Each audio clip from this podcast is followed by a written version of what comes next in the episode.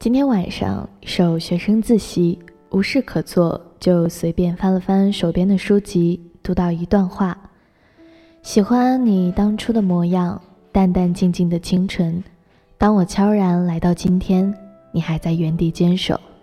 当我感慨今天的失落时，才想到了你曾经的好。原来简单与本初本身就是一种美丽。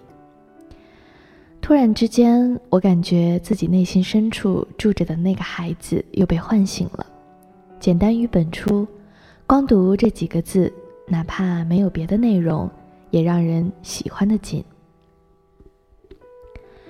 想起之前在隔壁饭馆看到的一份借书协议：今乙方借甲方一本语文书，如果甲方不在暑假之前任何事都听乙方的话。乙方可以用任何手段威胁甲方，有效期一百万年。甲方刘一凡，乙方燕圆圆。两个小孩的玩闹看起来总觉得美好，只可惜他们不知道一百万年太久，流光容易把人抛，连朝夕都不一定争取得到。自己也曾有过这样的经历，和别人玩弹珠，输了一万多颗。立下字据，约定二十岁之前还清。那时候看二十岁，总觉得遥遥无期，或者到了二十岁，自己一定会有很多钱，能买很多弹珠。只是没过几年，小伙伴却散落四方，我选择了一条和他们截然不同的路，远比离故土，远离玩伴，自然也就远离了。欠还他们弹珠的这回事，何以西在《再见了，单纯》里说：“很多时候，我像一个录音机，记录中这个村庄的点点滴滴，他们如同海市蜃楼出现在我的面前，让我难以分辨真假。关于那个村子，已经回忆不起太多的东西，毕竟是二十多年前的事情。”玩过黑白的俄罗斯方块和小小的彩色拼图模板，听过和会唱的歌只有世上只有妈妈好，吃过的水果只有各种瓜，努力回忆那些跟我一起玩的小朋友们，断断续续的记忆更像一个我曾经做过的梦。生于九零初，我属于夹缝里长大的人，有着很多八零后的成长经历。何以西说的，就是我所经历的。我很佩服这种记忆力惊人的人，能想起二十多年来的各种细节。大三那年，家中新建楼房，曾经的村落也都搬到路边。老房子虽然做了修葺，却终年上锁，一把旧锁锁住了所有的陈年往事。我讨厌门前的那一片水泥地。因为我没法在上面挖土坑，当然，我也不可能挖土坑了。时光流转，人终究会慢慢老去。虽然说白发可以用染发剂染成青丝，房子的外表也可以涂上新的涂料，但遗失在流年里的美好却修不好了。时光残忍，不仅掠夺了人的激情、青春、理想。还日复一日地让各种压力、各种不愉快占据人的大脑内存，替换最初的美好记忆。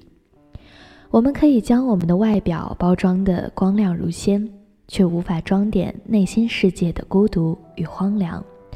如同那久未涉足的村落，锁住记忆的房子，内部早已腐败不堪。成长对于内心而言是一种撕裂。对于过往而言，是一场灾难。唯一值得我们庆幸的是，经历了一场又一场灾难，我们还都活着，还能继续我们平淡繁琐的生活。无论是曾经多么不食人间疾苦的人，最终都会向柴米油盐酱醋茶屈服，在与玩伴朋友的一次又一次的告别声中，学会习惯，学会隐忍。隐而不宣，忍而不发。或许唯有看罢千帆过后，才能面对生活的大海，保持心平气和的雅量。告别了单纯，还要告别青春，告别壮年，告别中年，告别老年，最后告别人世。人生如此艰难，是什么让我们愿意活下去？故土如此美好，是什么让我们背井离乡，怎么也要出去闯一番天地？方向、时空、建筑物，我永远都记不住他们原来的样子，可能是因为心胸不够宽广，装不下这小小的一座城。这也是人生吧，不管是什么样的经历。一旦沦为回忆，都弥足珍贵。没有真正失去过的人，是不知道珍惜和满足的。点菜时的口味越来越清淡，球场上的跑动越来越缓慢，手机里的号码越来越混乱。番剧讲的桥段越来越不堪，生活逐渐变成一张游戏光盘。哪位告诉我现在算第几关？我在日升的地铁里睡过了头，睁眼一看，都到了这一站。就这么傻傻的站在月台，谁知道从前如何变成了现在？这时光是一个少年犯，你有多迷茫，他才懒得去管。我感觉有些东西丢在了昨天，谁能拾金不昧？大不了好借好还。这时光是一个少年犯，若有天能回头，千金不换。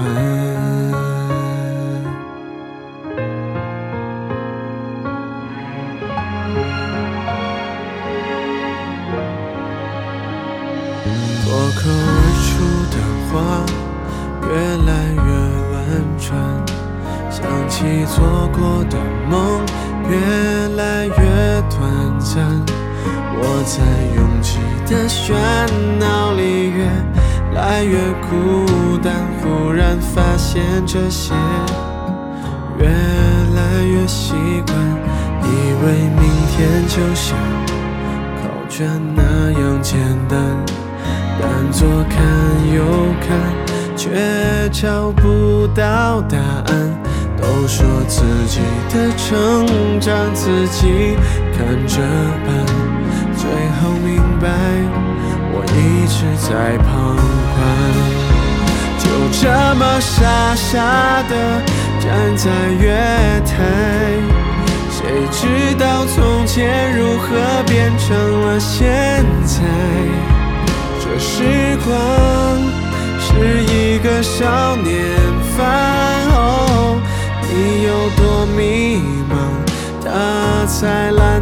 去管。我感觉有些东西丢在了昨天，谁能拾金不昧？大不了好借好还。这时光是一个少年犯。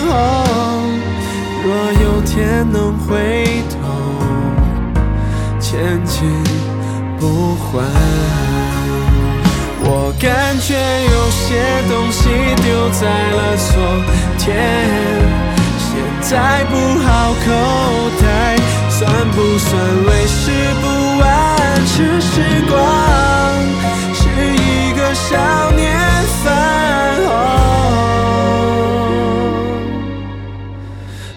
有天能回头，千金不换。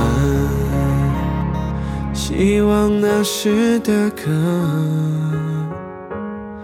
还能与青春有关。